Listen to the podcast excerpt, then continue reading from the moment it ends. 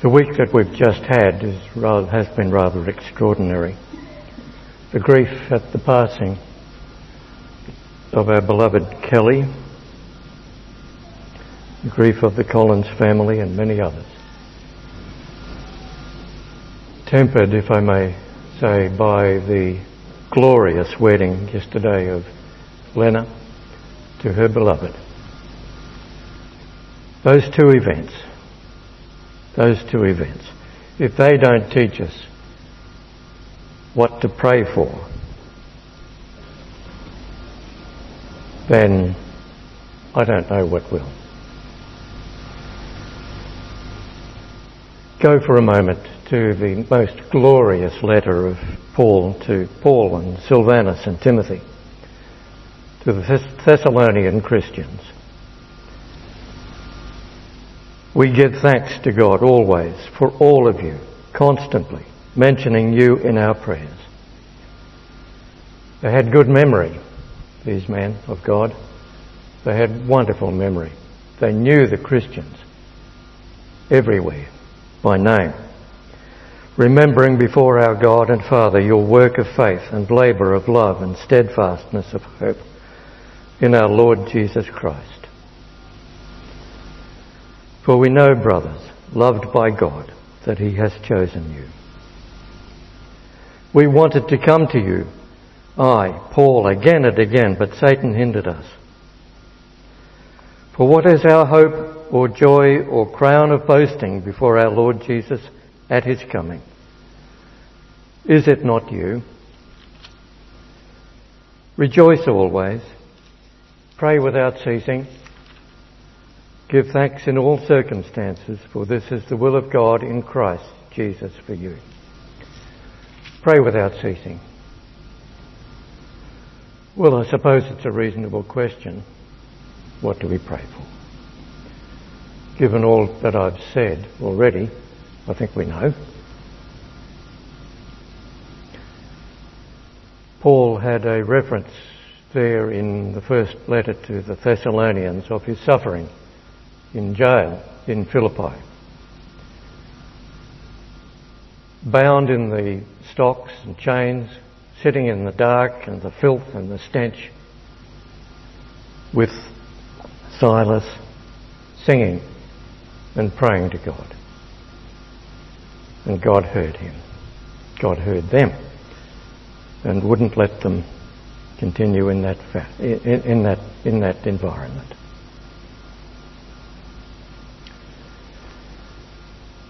Paul's letter to Timothy, 2 Timothy. An example of prayer of a great man prior to his death.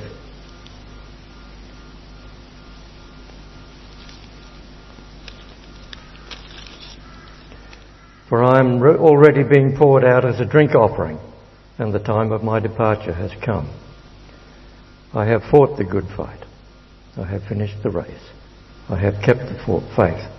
Henceforth there is laid up for me the crown of righteousness, which the Lord, the righteous judge, will award me on that day, not only to me, but to all those who love his appearing. I'm not ashamed, for I know whom I have believed and am convinced that he is able to guard until that day what I've entrusted to him.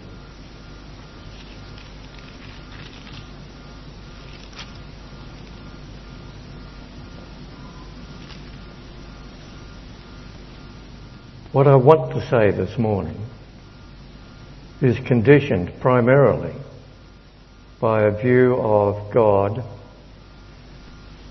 God the Father, that Jesus portrayed for us in the, in the parable of the prodigal son.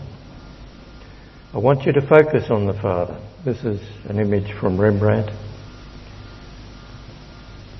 Focus on the Father. He knew he knew from a long way off that his son was returning.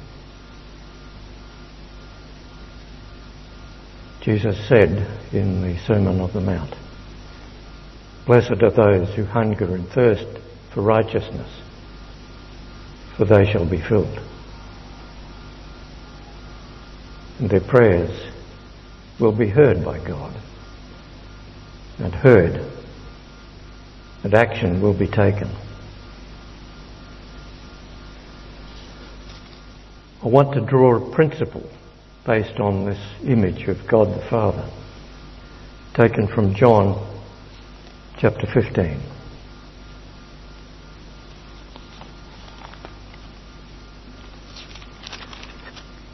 John chapter 17, I beg your pardon. This to me is the Lord's Prayer. It's not the one uh, in the Sermon on the Mount. This is the Lord's Prayer. The one in the Sermon on the Mount is primarily an example prayer. But John chapter 17 is the Lord's Prayer. Jesus gave thanks to God for the unity that he had give, gave thanks in prayer for the unity that he had with God right from the beginning. And right from the beginning of his service here on earth. Now, this image is taken from a 2003 film about the life of Christ with words taken directly from the book of John. I don't know to whom to give the copyright credit, so I left it out. Jesus, in his prayer, also thanked God for the unity that his disciples had with Jesus and with God. While I was with them, I kept them safe by the power of your name. He also thanked God for those who would hear the word and believe in Jesus and God through their word, that they all may be one. I do not ask for these alone, but also for those who will believe in me through their word, that they may all be one, just as you, Father, are in me, and I in you, that they may also be in us, that the world may believe that you have sent me. That's a prayer. Now, Jesus was about to die. Like Paul in 2 Timothy was about to give his life. What was written then, and what uh, written by Paul, and what was written uh, was spoken by Jesus and recorded for our benefit. Rather important. People just before their death are likely to say things which are reasonably important be wise to heed them. Jesus prayed for all those who would believe on the word of the disciples. Now that principle is this. Our prayers should be directed with that in mind, that principle in mind. Everything that we do and say and act upon should be directed with that principle that Jesus portrayed or gave us in John chapter 17. Now, think back for a moment to our prayers here last Sunday. Think back to the scope and the depth of those numerous prayers and be glad. Because they're pretty much all in accordance with this principle. Maybe with one or two exceptions. Those of you who remember our beloved Warren Holyoke from years ago, Warren's repeated teaching that service come to, comes to mind, service and love in Christ come to mind in prayer. And the, as you pray and the, the thoughts of service come to mind, that leads to action. And the reason is well known to you. Philippians chapter 2.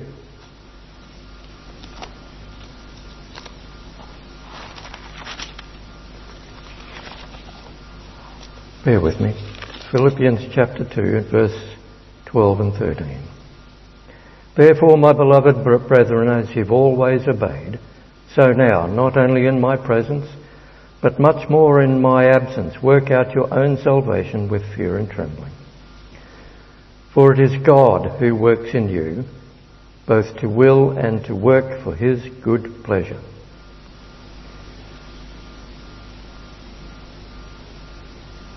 And in Ephesians, try to discern what the will of the Lord is. We can't do that without prayer, without knowing the scriptures, and with the good counsel, without the good counsel of people who love us. Now, uh, if I may say, I don't think I can add anything more of value. Uh, and it would be a good point for me to sit down, but that may upset one or two people. Uh, anything I say beyond now is really just elaboration. And uh, these, they are things that are, you know very well.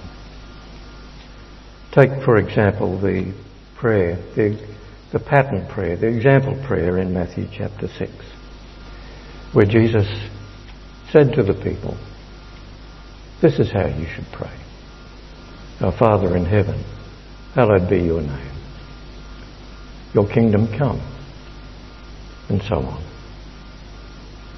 Give us this day our daily bread. Forgive us of our trespasses. He told the disciple, the, the people there, including the disciples, to pray as if they were like the Israelites wandering in the wilderness,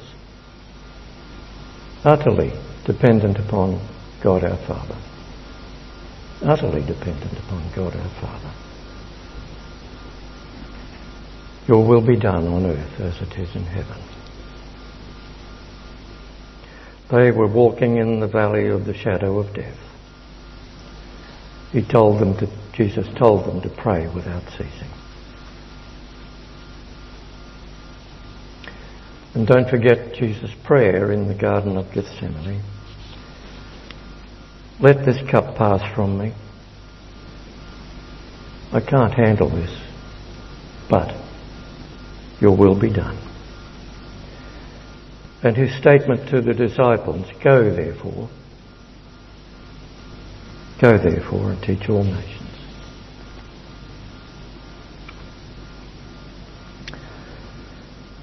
There is another example, uh, the Pharisee and the tax collector.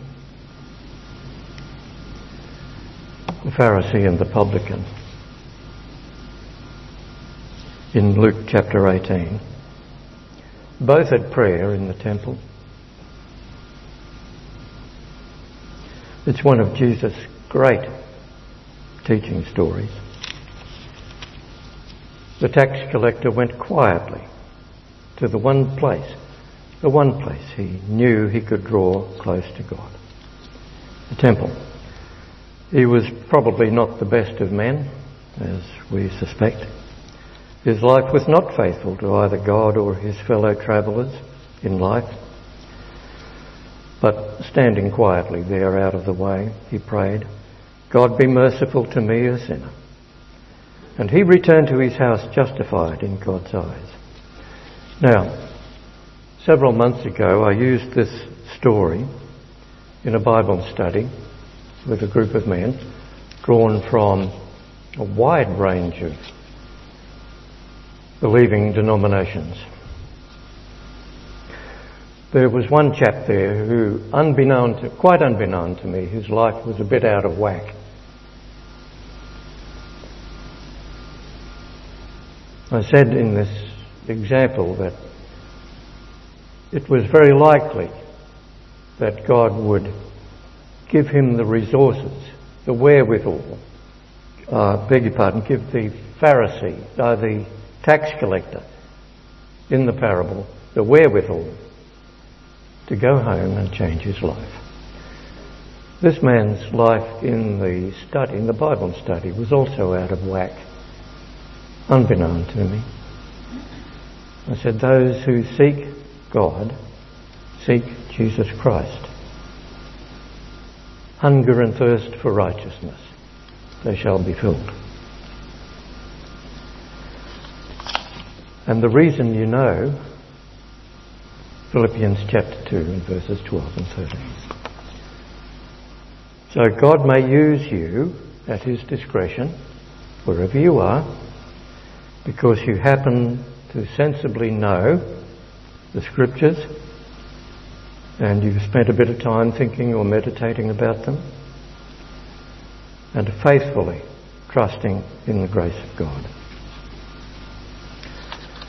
Now, the moderator of that particular Bible study came up to me afterwards and said to me, What you said um, was just what old Graham there needed. Just what old Graham needed. And it was, in, in fact, in answer to prayer by the moderator, who happens to believe, be a baptized believer. Now, at that stage, a cautionary note rose in my mind. It's the story of the unworthy servant in Luke chapter 17, verse, verse 10. Having done all that was required by the Master,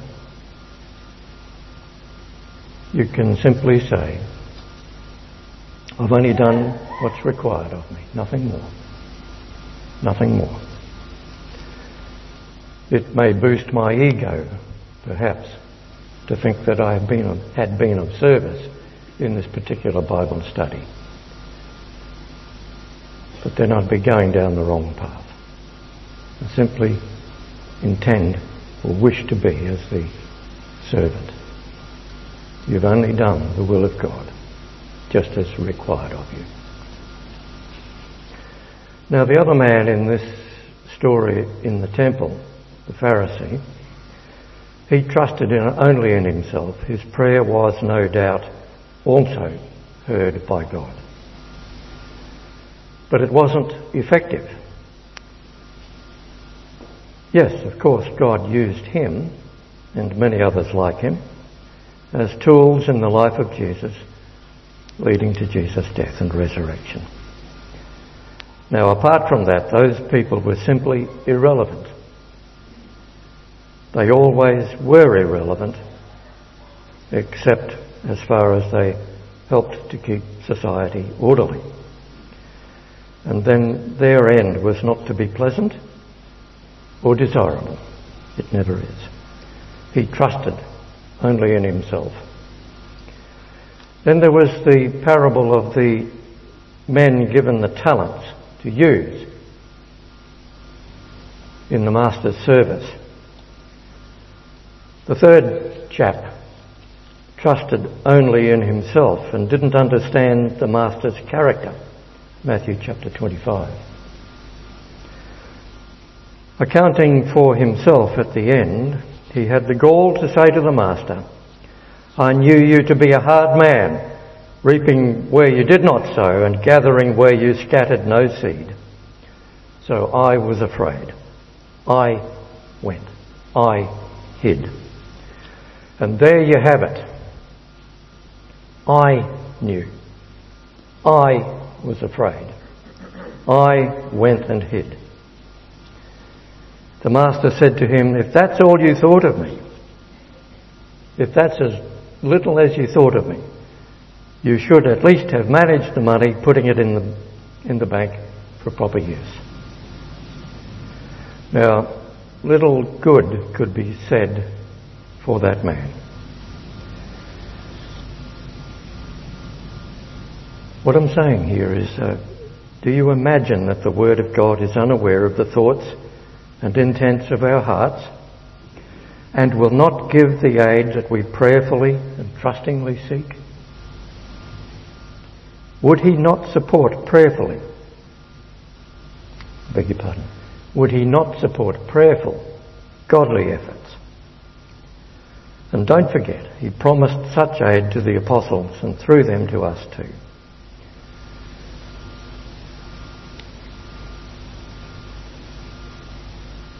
Joshua chapter 1 is a prominent verse that is floating around on the internet and in congregations and even use in here in the school. Be strong and courageous. The Lord your God is with you wherever you go.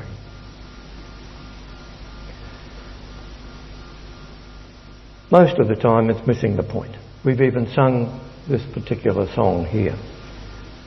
Be strong and courageous, but most of the time it's missing the point. Because the first part of Joshua chapter 1 verse 9, have I not commanded you? That's my command. Be strong and courageous. The Lord your God is with you wherever you go. Have I not commanded you? Jesus said to his disciples, Go therefore and make all disciples of all nations. And behold, I'm with you always to the end of the age. A prominent preacher of the gospel said to me a couple of years ago, I need all the prayer I can get.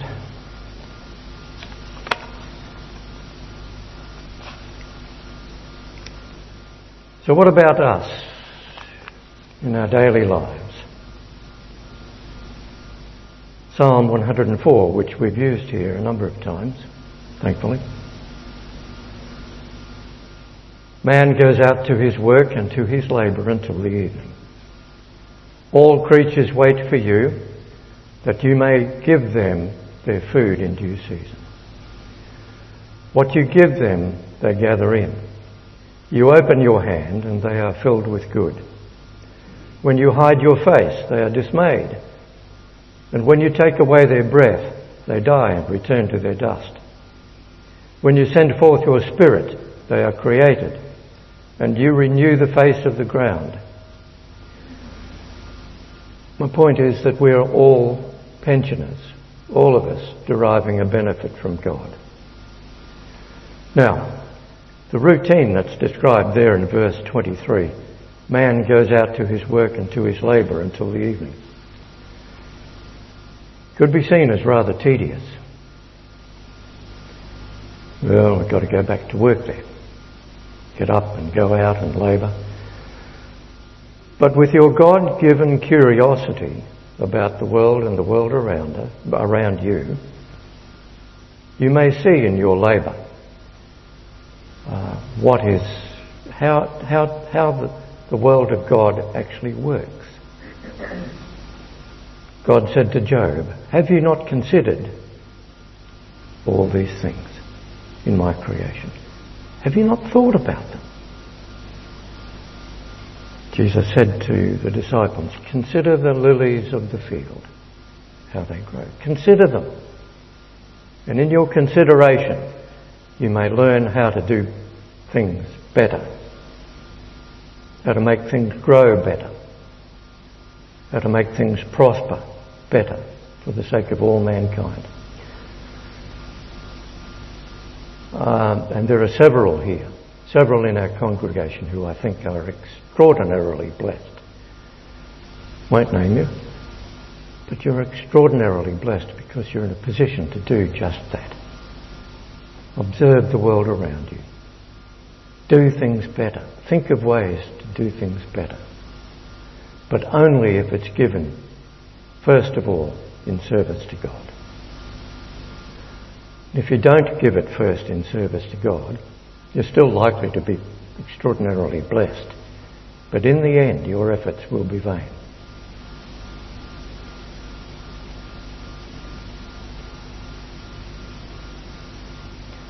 Well, that's all very well. But what about the times of extraordinary drudgery, and problems which we all face. Think for a minute about the book of Ruth. That young widowed woman and her beloved mother in law Naomi gained the providence of God, gained the providence of God after they had suffered much loss, including the loss of their husbands, three men, three providers. Naomi in a foreign land. How would they to, how were they to survive? It's only by great difficulty. Until they called back to memory how things were in Naomi's beloved Bethlehem. Things were better there then. She said to Ruth, Go home to your own people. Ruth said, No, I'm coming with you. Through their extraordinary hardship, Naomi continued in her prayerful attitude. Now Ruth went with her and she is now in the direct ancestry of Jesus. She didn't need teaching to let her light shine for all to see. We're not really privy to the prayers of Ruth and Naomi, but all of Bethlehem knew of Ruth's love and devotion. Not only that, Naomi was an extraordinarily shrewd mother-in-law and uh, worked things so beautifully, so brilliantly, so that Ruth and Boaz were soon married. Now God may have said, well this is pretty good. Look at that shrewdness, that love. I want this in the ancestry of my son through Mary, the mother of Jesus.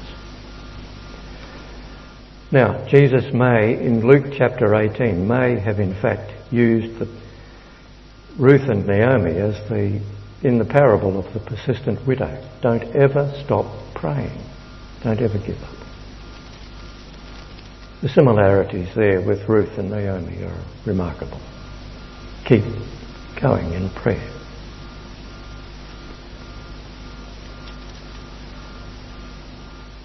I mentioned drudgery. There by the pool of Beth- Bethesda were these blind, lame, crippled, including one man who'd been there for 38 years. Think of it, 38 years. Now, I don't know how they were sustained during all that time, how he was sustained. I don't know enough about the daily workings of the uh, people in Jerusalem. But it's likely that gifts in the temple were used for their sustenance. When Jesus knew that one, that one man had been there a cripple for 38 years, he healed him. He healed him. And it happened to be on the Sabbath, but that's another, that's an aside. My point is twofold. Those who sustained them seemed not to have thought, well, this poor bloke's been there for a long, long time. How can we help him better? And those other blind and crippled and lame, when the pool was, was stirred by the angel of God, they dived into it as fast as they could, leaving the poor cripple behind. Did they not once think to themselves, we've got to give this bloke a fair go? We don't know, but it's likely that not once did they think, let's give this bloke a fair go and let him get down there first to be healed by the angel of God. So, Jesus knew all that. Jesus healed him. saying to him, Get up, take your bed and walk. And at once the man was healed. And then we have the story, uh, Jesus teaching about the final judgment in Matthew chapter 25.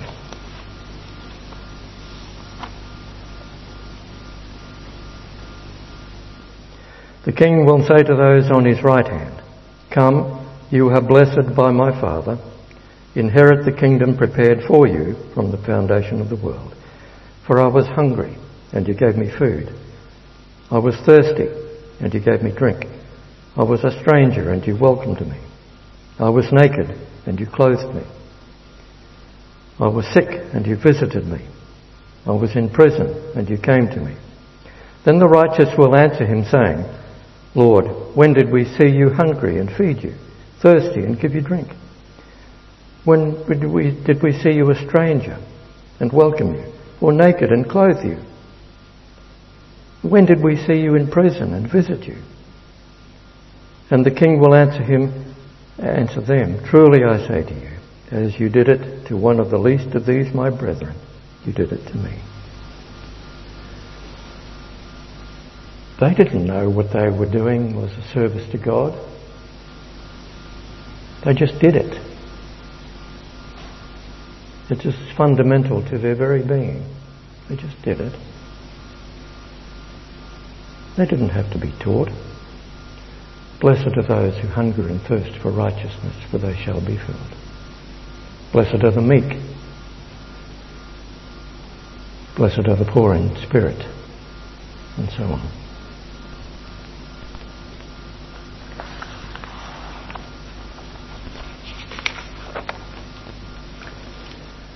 So, ladies and gentlemen, Good Samaritan, another example. We come to fully to the Son of God.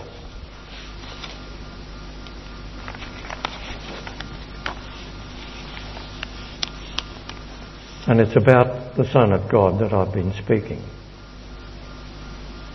this morning, all along. It's about the Son of God. And His knowing us, wanting the best of us, expecting us to work in His vineyard. At this point, I can do little more, little better than to read from C.S. Lewis from about 70 years ago. What are we to make of Jesus Christ? There's no question of what we can make of him. It's entirely a question of what he intends to make of us. The things he says are very different from what any other teacher has said. Others say, this is the truth about the universe. This is the way you ought to go. But he says, I am the truth and the way and the life. He says, no man can reach absolute reality except through me. Try to retain your own life and you will be inevitably ruined. Give yourself away and you will be saved. He says, if you are ashamed of me, if when you hear this call, you turn the other way, I also will look, look the other way when I come again as God without disguise. If anything, whatever is keeping you from God and from me, whatever it is, throw it away. If it's your eye, pull it out. If it's your hand, cut it off.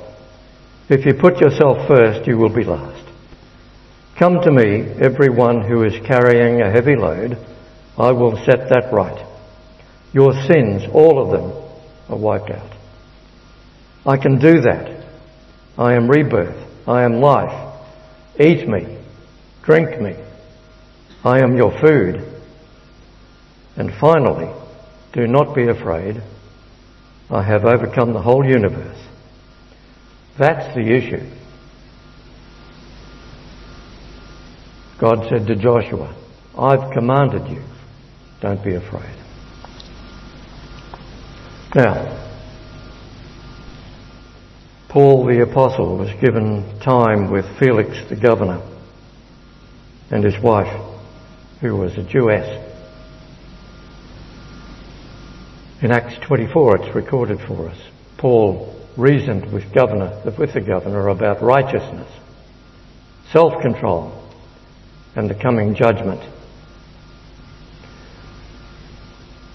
Felix got a bit excited. He got a bit upset and troubled and said, Go away, but I'll call you again. He also was a lover of money. and expected Paul to be paying him. Some more convenient day on the I'll call was the old song we no longer sing. And from Proverbs 24, if you faint in the day of adversity, your strength is small. Rescue those who are being taken away to death. Hold back those who are stumbling to the slaughter. If you, if you say, Behold, we did not know this, does not he who weighs the heart perceive it? Does not he who keeps watch over your soul know it? And will he not repay man according to his work? I disagree with the idea that we can't mix politics with our Christian service. And a quote that came to me from our beloved Kerry. It is easier to be pro-choice regarding abortion when you are not the one being killed.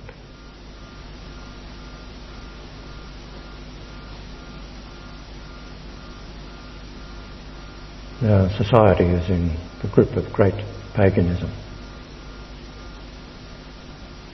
As we, now that Proverbs chapter 24 could be, could be taken in just about every aspect of our lives and our dealings. I've just chosen one. The politics of abortion. It's not a verse that we've presented before, but please keep it in mind as well.